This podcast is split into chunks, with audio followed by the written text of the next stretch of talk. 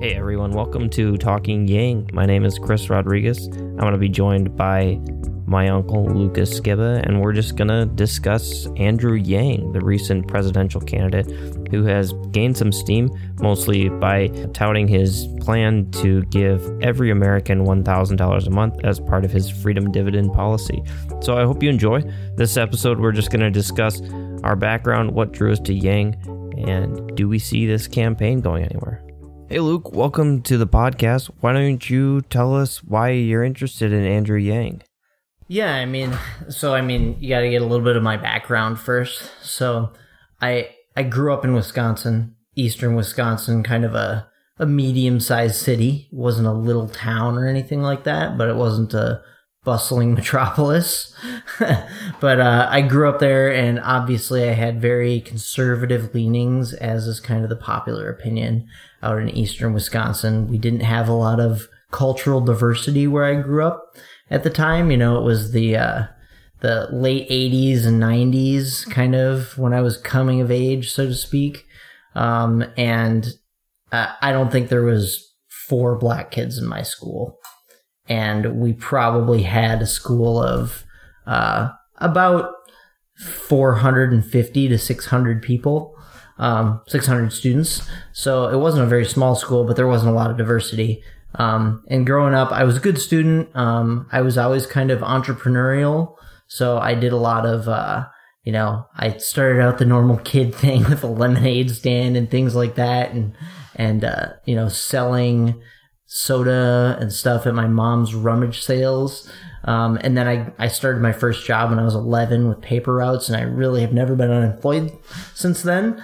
Um, but I really got bored. Uh, I didn't really have anything that was interesting to me out in Wisconsin. Uh, I didn't see people really going anywhere. So when I was 20 years old, I packed up everything I owned, uh, put it in my car. I had about $500 to my name, and I moved to Seattle. Um, I had a an opportunity out there to work for a company that I worked for in Wisconsin for a couple of summers and things like that. Um, and it worked out well for me and started my own business. I had a transportation company in Seattle. I started when I was 21 years old. Um, and that's kind of what, where I started to come of age politically. Uh, before I went out to Seattle, I really didn't have any liberal influences or you know any experience with people from other backgrounds other than people that kind of grew up where I where I grew up. Um, and as I learned, as I lived in Seattle and met a lot of people, there are a lot of uh, transplants there. So not very many people in Seattle that kind of grew up there, but a lot of people that came in from overseas and all over the country, and really sort of expanded my horizons. Um, as I grew up, uh, I ended up leaving my business because I got burnt out on it and I work for another company. And uh, right now I'm a director of logistics for a design company. And two places that I really focus are automation and efficiency. Um, and that's what sort of drew me to Yang initially.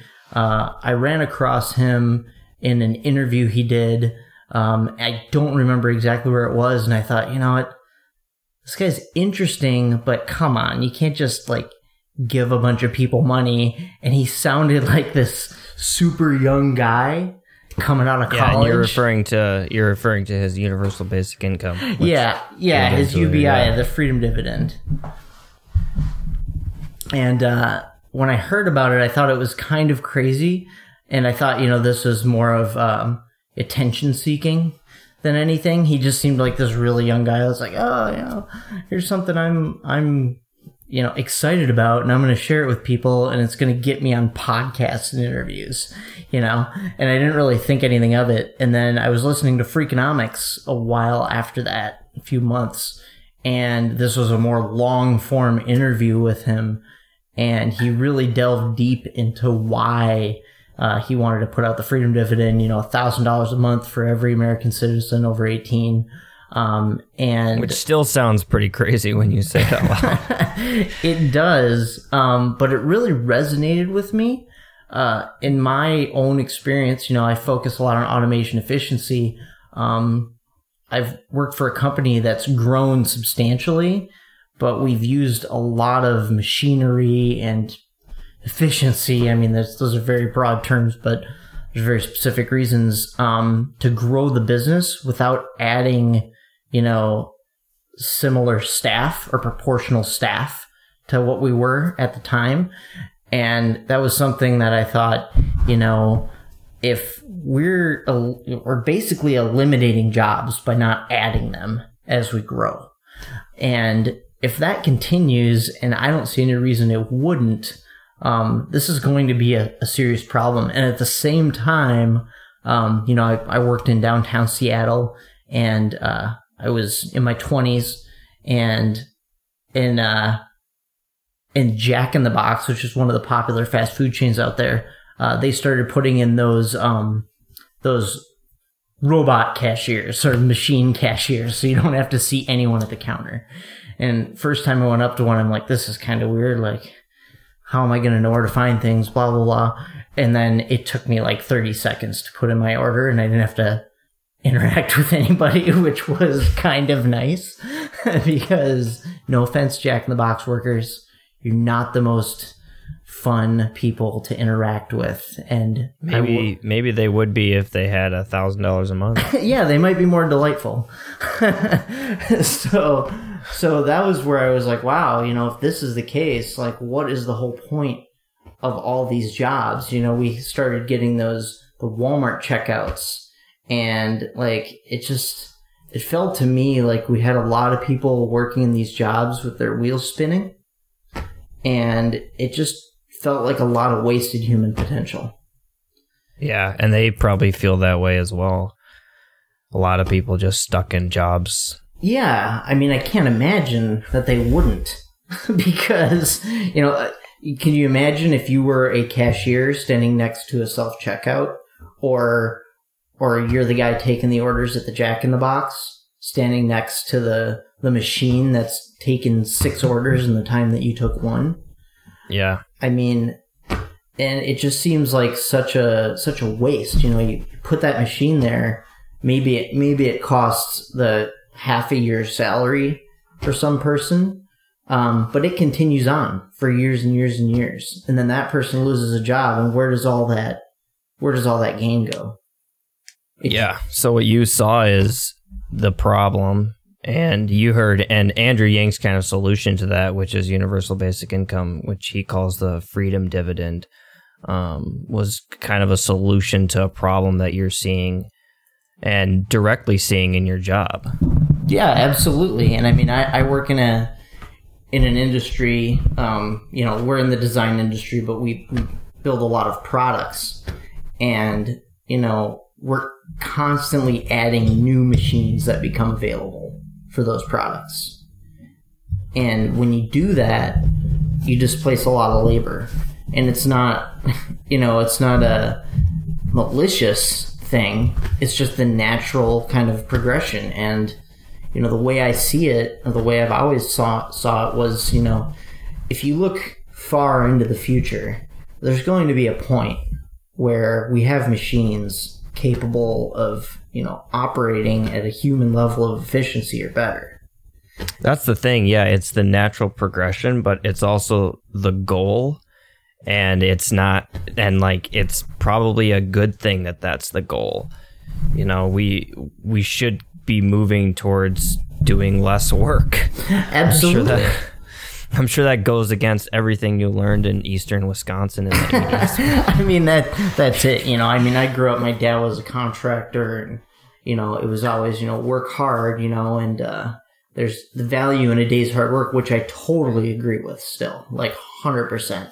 There is a lot of value in hard work and doing a good job, and you know. But there's going to be less and less value in it as you become less efficient than automation. Exactly. We need to find new meaning. Yeah. And that's what really resonated with me. And for me, from Yang, is, you know, he's, he's looking at this human centered kind of capitalism where as we find these new opportunities and efficiencies, how do we make sure that we're all able to take advantage of those benefits? And we're not, I mean, for me, it all boils down to are, are we not wasting human lifetimes? You know, are we are we putting people in position like I, the first thing that struck me is when I when I moved to Washington State, I went to I drove down to Portland, and I went to a gas station, and in Portland they have gas station attendants that are compelled to pump your gas. You're not allowed to pump Yeah, your own gas. State law. Yeah. And I thought, you know, this is ridiculous. Like, I can pump my own gas. Why are you doing this job? That's pretty much where we are with cashiers right now.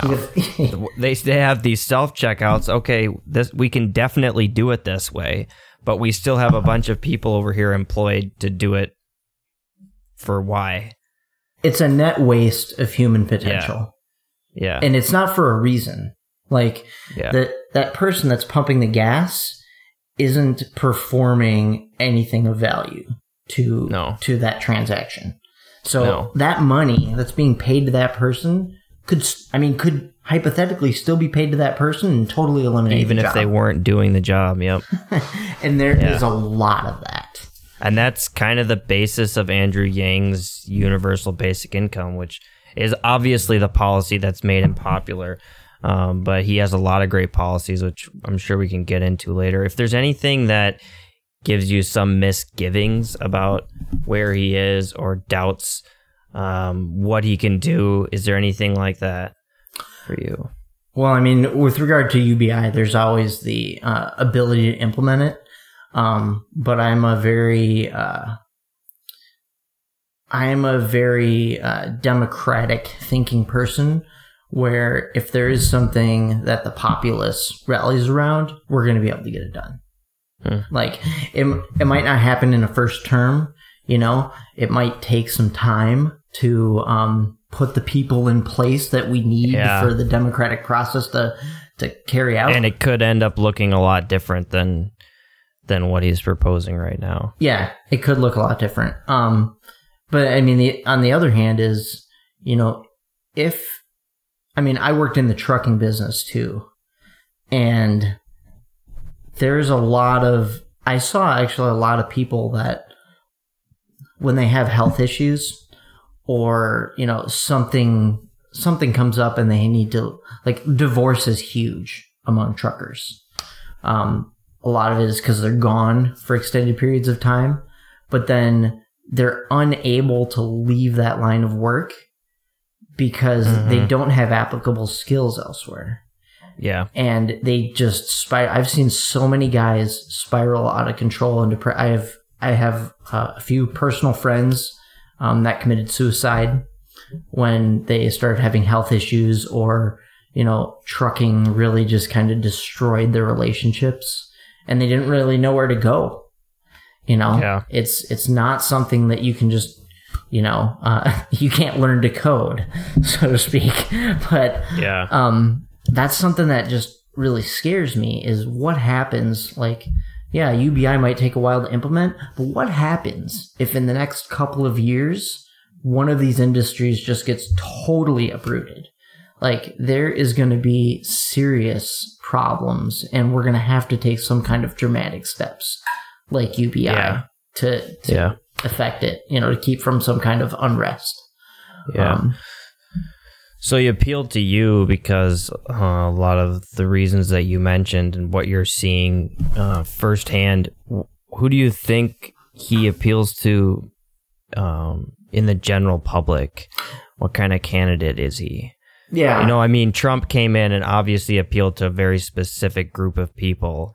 And Andrew Yang would have to have kind of the shocking um, um, win that Donald Trump did if he was going to ever get the nomination, kind of by appealing to a very specific group. And Bernie Sanders kind of did that as well. Do you think that Yang has that same kind of appeal, or is he more of a broader reach candidate? So, um, so Yang definitely has broader appeal.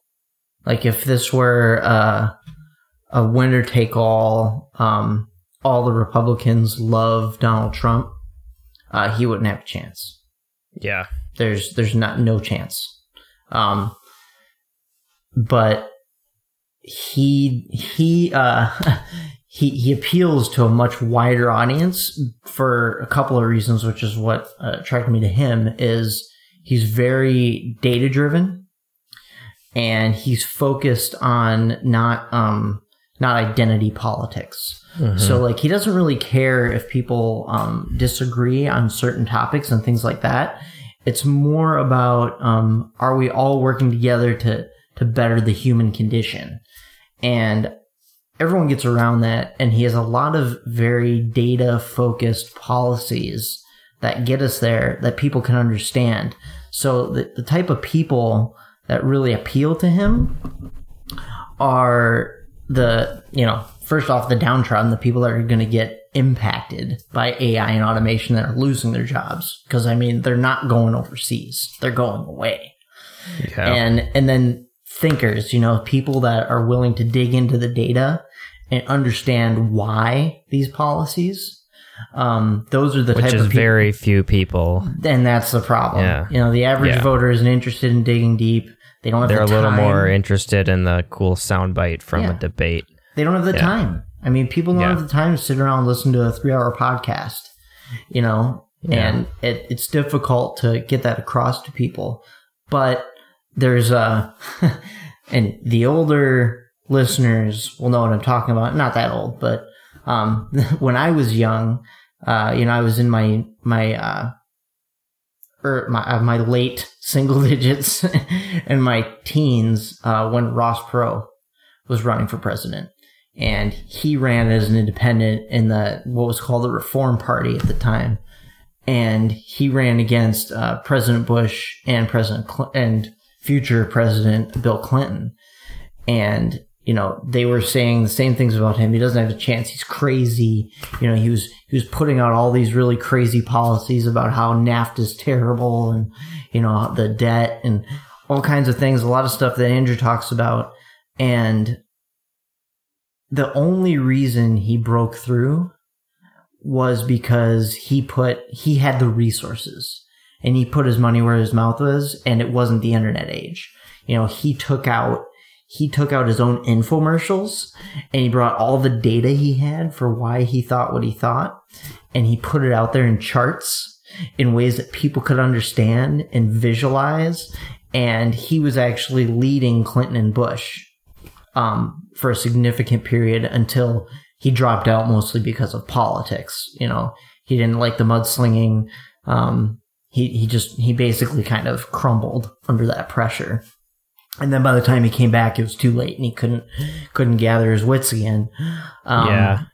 but Yang reminds me of that because Perot wasn't a, appealing just to Republicans. Like he wasn't stealing votes from Bush or stealing votes from Clinton. He was stealing.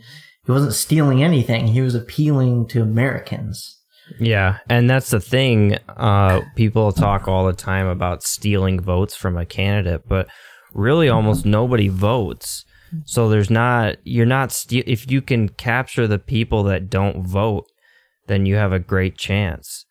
But since so few people vote, it you don't. There's plenty of votes to go around. You don't need to take Bernie or or And Harris's see- voters. That's where I think that's part of the reason I think Trump won is because he captured the people that probably wouldn't have turned out. Yeah, yeah, And I think Yang has a lot of that same potential because, you know, if you look at all the candidates, you know, Trump included, uh, you know, Trump really hasn't done much that uh, another Republican would have done other than other than a lot of maybe uncomfortable things like the North Korea visits and just uh he passed a big tax plan that Republicans yeah, that, tried I mean, Republicans would have done that too, though, if they had a chance. You know what Well, I mean? I think they would have, but like they Bush did. they didn't. Yeah, Bush passed a huge tax plan and the biggest rebate there ever was. yeah. So I mean, it. I I don't know that much would have changed. I mean, the only thing is he's you know Trump's more bombastic and he he puts things out there that other Republicans would you know put through that political filter. Um, so that's like his bit his appeal is he it feels like you know he's open about things to people. Um, but he appealed to people because he spoke to these things that were happening, like you know the carrier um, plants that were closing, GM and Right. Ford sending sending people. Um, well, sp- they think they're sending jobs overseas, but honestly, they're actually sending manufacturing somewhere else. That's mostly machines and not a lot of labor employment. Um, so, but I think Yang has the same appeal because no one's turning out for the stuff all the normal Democrats in the field are pushing. Like Yeah. everybody's pushing the same 90%, you know, and then there's Yang and he's only like 60% with them. Yeah, it does seem like everyone's just trying to kind of out left each other, everyone else in the in the Democratic Party. Um, but I want to get to this before we get too far. I mean, we're into July, and he's pulling it around two percent nationally. Um, it- it- he's pulling. I think he's got like a five percent in Maine. Maybe was it was it Mhm. Maine or was it Vermont? Somewhere up there. Yeah, he's 5% in Maine. I don't think he can crack 5% in Vermont with Bernie. Yeah, true. um, so he's polling. I mean, he's averaging what two to three percent.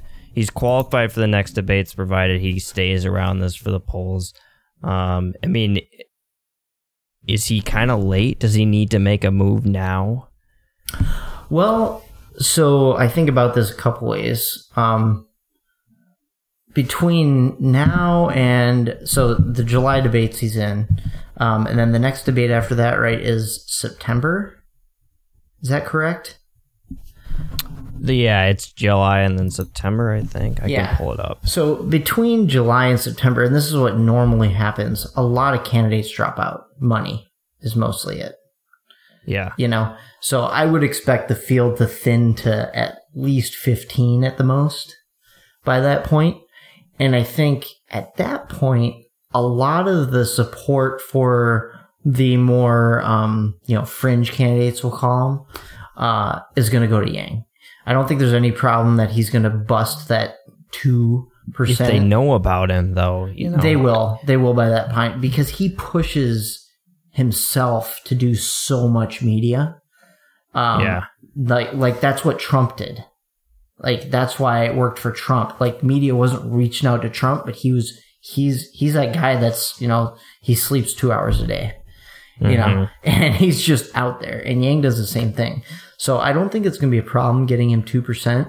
Um, and the other thing is, you know, Yang supporters, in my opinion, just at least my experience and from what I've, you know, watched and just ran into, are a lot more vocal in person. Whereas other supporters look for look for other people supporting their candidates. Yang Yeah. supporters look for people to talk to about their candidate, and they're not And looking sure- for other Democrats, and they're not looking. For. And anecdotally, I think both of us would say we've never been excited about a candidate before. no, uh, from either side. I've never. I mean, when I in the past when I've looked at presidential rallies for candidates, I was it's like, what are these morons doing out there? They I've, look like a bunch uh, of idiots. And so- now I think I would totally go to one of those yeah, rallies for Yang. I mean, he, he's just really flipped some people that would have never voted before, and it's caused me to talk to people about a candidate when I would have never done that in the past. Yeah, that's totally I'm true. sure I mean, true for, me too, too. Like, I I recently moved to New York State, um, well, more than a year ago, but I've been an independent, registered independent, or not registered, depending on the state I'm in. Um, and I was registered Republican years ago in Washington State. Um, but this is the first time I've ever registered Democrat, and the only reason I did is because it's the only way I can vote for Yang in the primary Hmm. here. And there's a, there's quite a few states like that um, with closed primaries. So, and I've heard that story from so many people. So what's happening is like these people that are registered Republicans or independents are bothering to register as Democrats just for that opportunity to vote for Yang.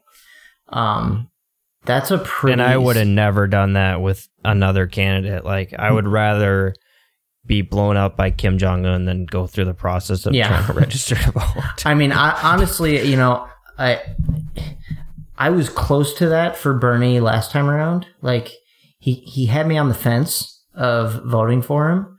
Uh, and honestly, if he would have been the DNC's candidate, I may have.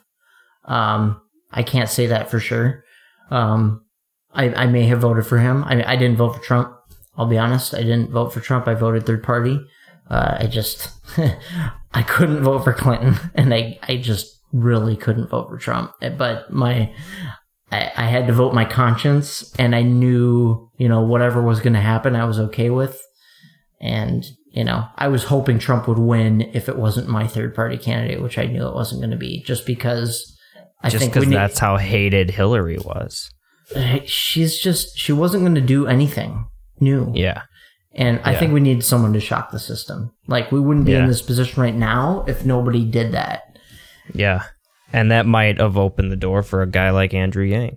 It, that's exactly it. And that, so the what I was going to say about the polls um, is for me, I think what Andrew Yang really needs to do before the September debates is if he can break five percent, I think he can break out because Yeah. I think that's a psychological threshold. You know, like anytime you're in the below five percent, it's like eh, margin of error.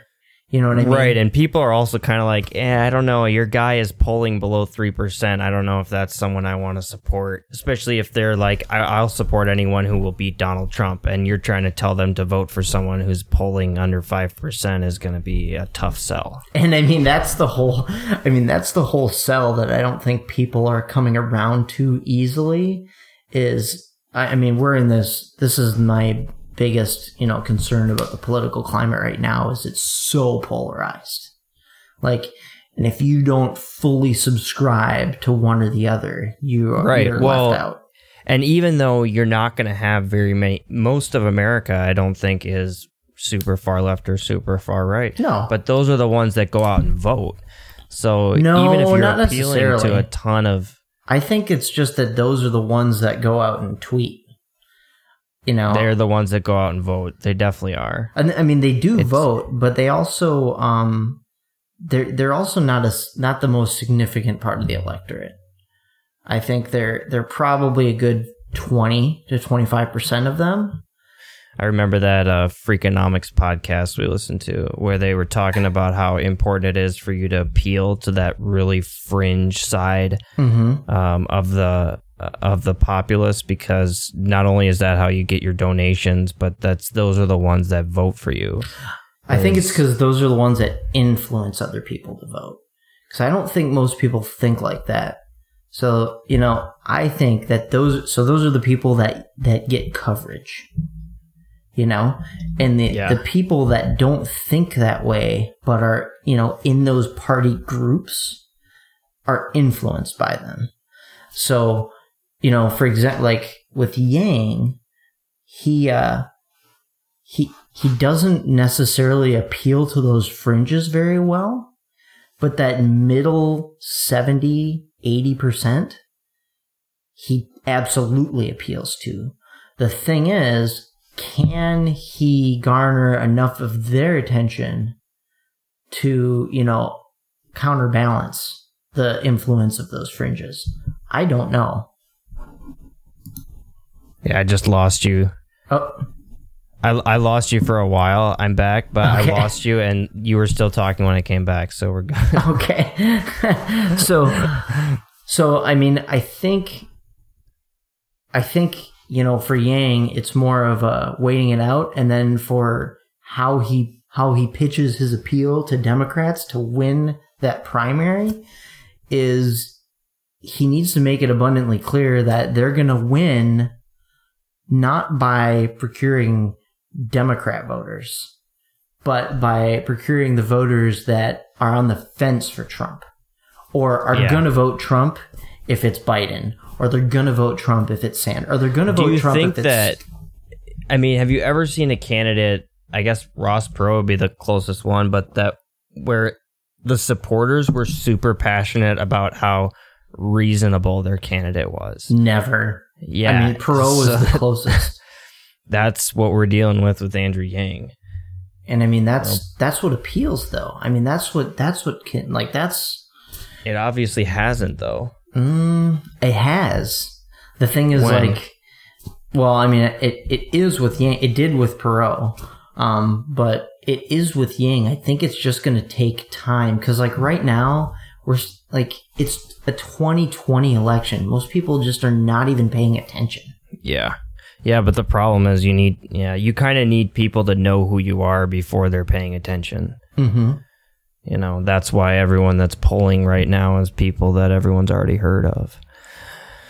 Yeah, I mean, even. I mean, who's who's polling right now well that nobody's heard of other than like Buttigieg? I Yeah. mean, and even even then, I mean, I, I I don't know. It just feels like he's getting propped up way too much. I wonder why. I mean, because it's not policy yet. Like policy is not going to happen. But will it ever? It will when I think it will towards the end of the primary season, but you know that's almost too late. I don't know. I'm not sure how Yang is going to break through the pack. Yeah.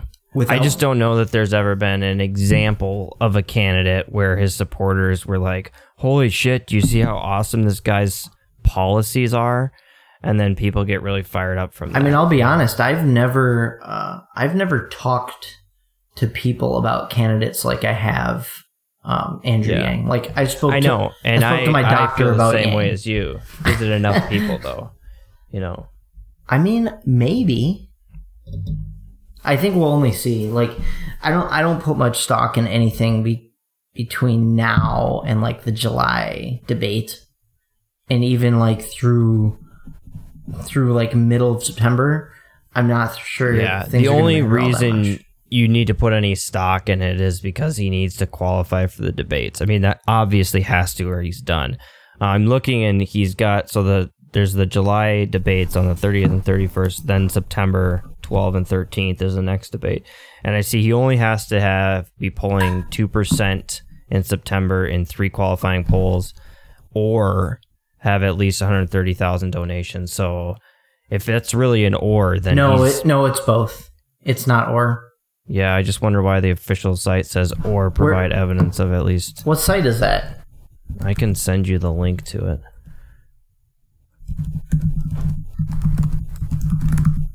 Because I know they changed it. Hmm. In like Recently? Yeah, I think it was like the last two or three weeks. Um, Okay, I don't see a date on this, but this is like looks pretty official.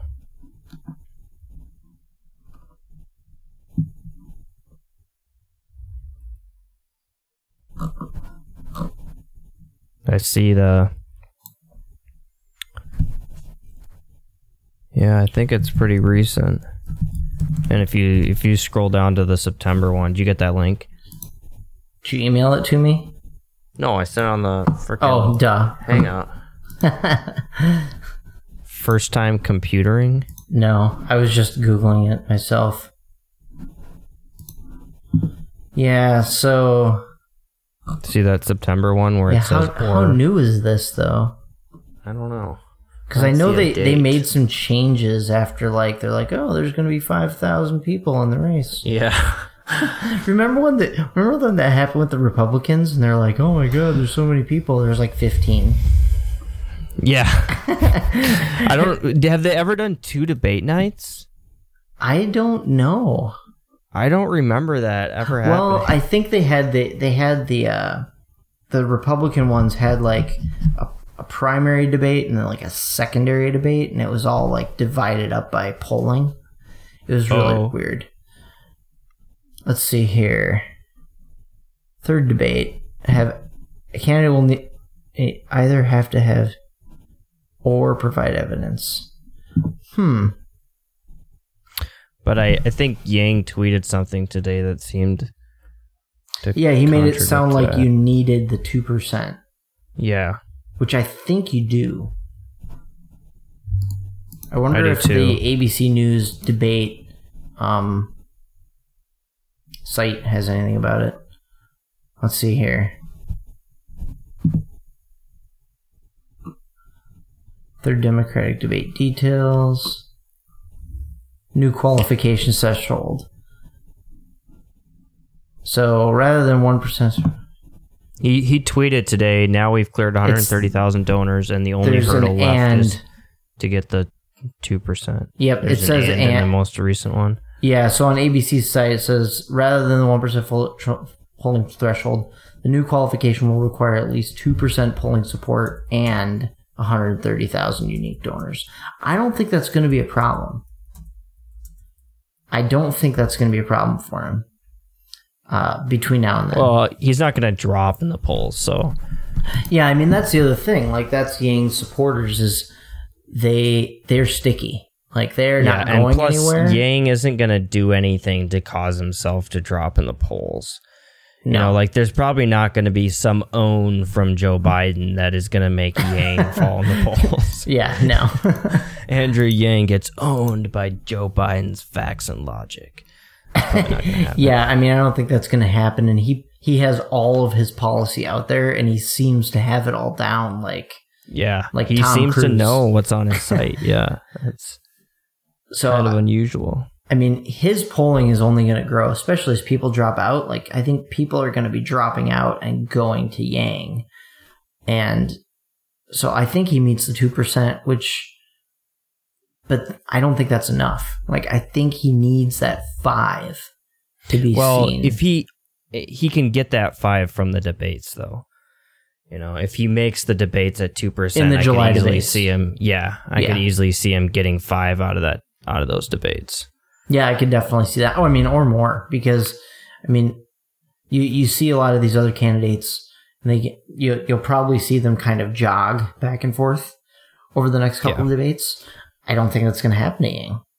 No, he's just gonna go up if he if he goes anywhere. I mean, you you hear about almost nobody leaving his camp. Yeah, yeah, it would be really weird. Um, yeah, then- maybe they will now that they see he doesn't support Trump's uh, military display on the Fourth of July. what a ridiculous thing! I saw some comments on his tweets. Well, that's it. I'm done now. Okay, I know for a fact that you didn't know anything about him before you saw that. yeah. you, you were not you were not stumping for Yang when they called No. you for the poll. no. That's so why don't we do that? We'll in the coming weeks, whenever we get a chance, we'll go through and we'll talk some about what he's what he's done recently. We can go have the polls changed at all. Look at some of the recent policies he's put out. Uh, maybe play some of his recent interviews.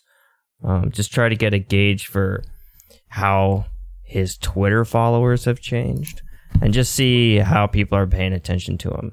See if it's changed at all. Yeah, I mean, I and you know, talk about maybe um, what kind of strategic shifts might be coming. Because, uh, I mean, I don't know. I just watching his Twitter lately.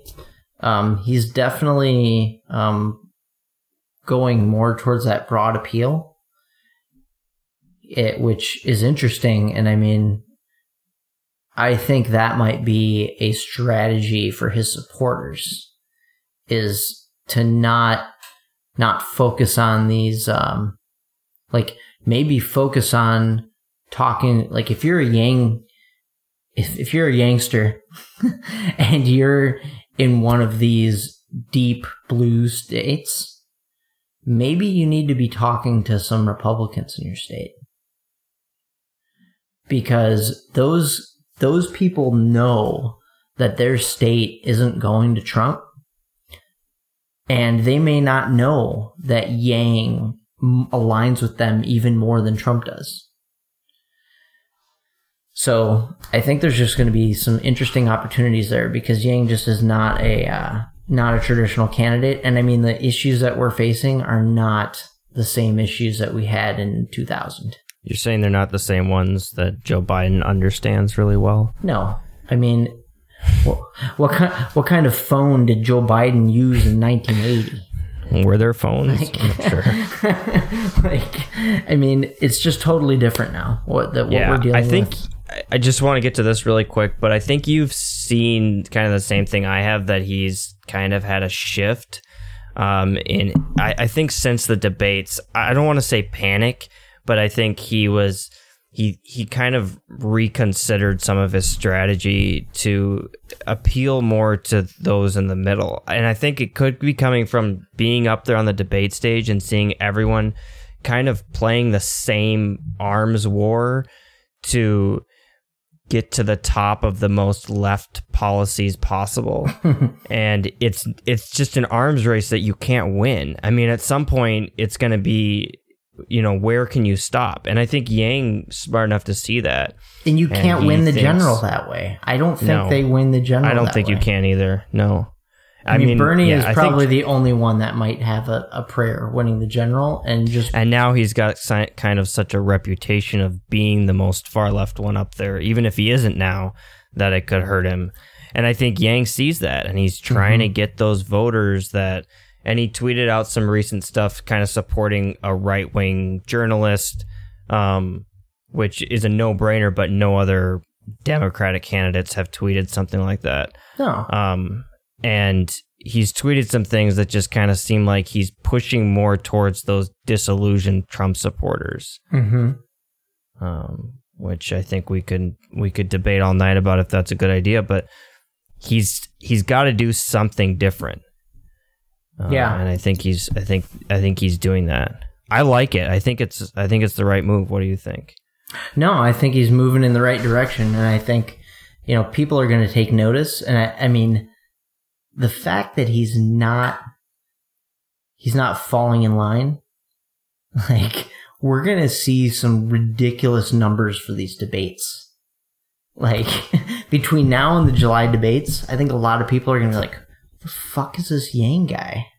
Like, he doesn't sound like a Democrat. Like, yeah. what is this UBI thing? Like, yeah, what? It, we, yeah, he didn't have a good showing um, in the first debate. I mean, he no. had hardly any showing at all.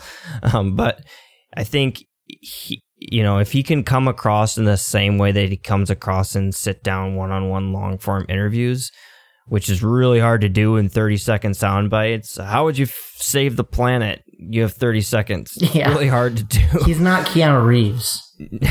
yeah. Or is he? They're the same person. yeah. No, I, I mean, I think that's true, but I also think he needs to get on these these mainstream kind of soundbite opportunities um, yeah, he might have to just kind of go against his own nature and say something crazy to get some attention. Well, I don't think it has to be crazy. I think he just needs to, he's good. He's good at being succinct. And if he continues that pattern and just gets in front of enough eyeballs to the, like, all he has to do is get people interested enough to do a Google search. Yeah. That's it. And I mean, there's so much information out there and it's so easy to find yeah. Once he gets them to do that, like he's going on the View, I think next week. yeah, week. I saw that. Yeah. I mean, and he's going to be interesting. He's not going to be talking about Medicare for all and you know, like okay, we get it. Everyone knows universal health care right is like maybe not available and, in Sudan. And everyone already every single democratic candidate pretty much now agrees that that should be the should be the plan. Yeah. So it's He's got to talk about freedom dollars. He's got to talk right. about, you know, or, or democracy dollars. And that's a weird thing about Yang is he, I mean, that UBI is easily the most, I mean, it's the most socialistic policy that any mm, of the mm. candidates have put sounding. you think? Socialistic yes. sounding. Yeah. Like, yeah, if that, you think about it, it really isn't because it comes from like your, your tax, it's exactly like a tax rebate it's exactly like a um, an earned income credit or something like yeah. that. But it's I understand that concept. All that matters is how it sounds, at least for what I'm trying to say. So he definitely has the most socialistic sounding policy, but I think his supporters are smart enough to basically say what you just said that even even if they don't understand that it's not very socialistic, when they hear him talk, they think this is a guy that gets it. And even if his his policies don't work out, you can tell he's a guy who's going to listen to someone who knows more and adjust. You know, mm-hmm. you don't run the kind of companies that he did um, successfully, where you're helping new people make new businesses without understanding how to adjust. And I think his, I think his supporters, um, even if they're pretty far right, they appreciate that about him. Mm-hmm. And they're the suddenly policies that made them very angry, like universal health care, they're totally okay with. Just because of the way he talks to them. You know, and and that's all purpose. that a lot of people were looking for. Yeah. You know, it's the the purpose behind these things, and Right. like if That people understood humanity of it. that we we have the means. Right now, we don't have the system. Yeah. Like we have the means for everyone to be able to have universal health care. And we don't have the system because like pharmaceuticals are just rife with, you know, um, with crony capitalism, so to speak. You know, it's just like the the healthcare system is one of the most efficient inefficient things out there. It it makes the government look efficient sometimes. And so like what he's saying is like like UBI it makes sense and it's easy because the government can send out checks. They're good at sending out checks. And if they don't have to like gauge every person in this really special way each time, they're not going to make as many mistakes. You know, and they, they don't have to determine, okay, you get $2,342, you get $76, you get, you know what I mean? It's just, it's universal. Like, and that's why universal healthcare works because yeah. Everybody gets it. Everybody gets the services they need, and we don't have to think about it. Oh, you're a citizen? Yeah. All right, you get health care. like, Yeah, and I think something different from how Yang frames it is he frames it as um how, how it's a humanity thing. yeah, And and I think from Bernie and other Democrats you get the feeling of like they're angry at a certain group of people and that's why they want to in, initiate this entitlement program. So like Bernie will just keep blaming really rich people and say because of this we need to i- implement these programs. You never really hear Yang say that. He just talks about how, you know, he just talks about humanity first and how there are people who really need this and then talks about the benefits of that. yeah. He talks about the system. on- you know, he talks Yeah. about how you know these tech companies are not paying taxes because we set up the system so that they don't have to. Like they're Right. not they're not like trying to get people to not have health care or to, you know, scrape scrape by. It's just that that's the way the system's set up. And I mean, any business out there is going to avoid paying things they don't have to. you mm-hmm. know, it doesn't make like even Wall Street. Like I know that like Elizabeth Warren talks a lot about, you know, we got to tax Wall Street and we got to we got to stop this on Wall Street. Yeah, we I mean we have to set up a system that encourages the right thing and discourages the wrong things. And Right. you know, right now we just don't have that. So, but Yang doesn't. Yang makes a lot of sense with the ways he goes about it, and it's not. I mean, like I think every other candidate talks about like income tax and like raising the top income tax brackets. That's not going to do anything. They don't have any. That's Well, why Amazon you could ask Beto taxes. about it, and then he can. You could ask Beto about it, and they can respond to you in Spanish about voting registration. Oh my god, that was so ridiculous. it sucks because I don't even know what the first half of the debates were about. Yeah, I don't think Beto did either. No, probably not. Sure but knew it. I think he memorized something off Google Translate. at least at least he didn't just start moshing in the middle of it. I was waiting for him to do a that would have been solo. way better. I might have got my vote if he did that. Absolutely. Okay, hope you guys enjoyed the first episode of Talking Yang. If you did enjoy it, please like and subscribe. If you did not enjoy it, give us a bad rating and still subscribe, please. In the coming weeks, we're going to talk a little bit about Andrew Yang's policies, get a little bit deeper into what separates him from the pack in this crowded Democratic field. Thanks so much for listening.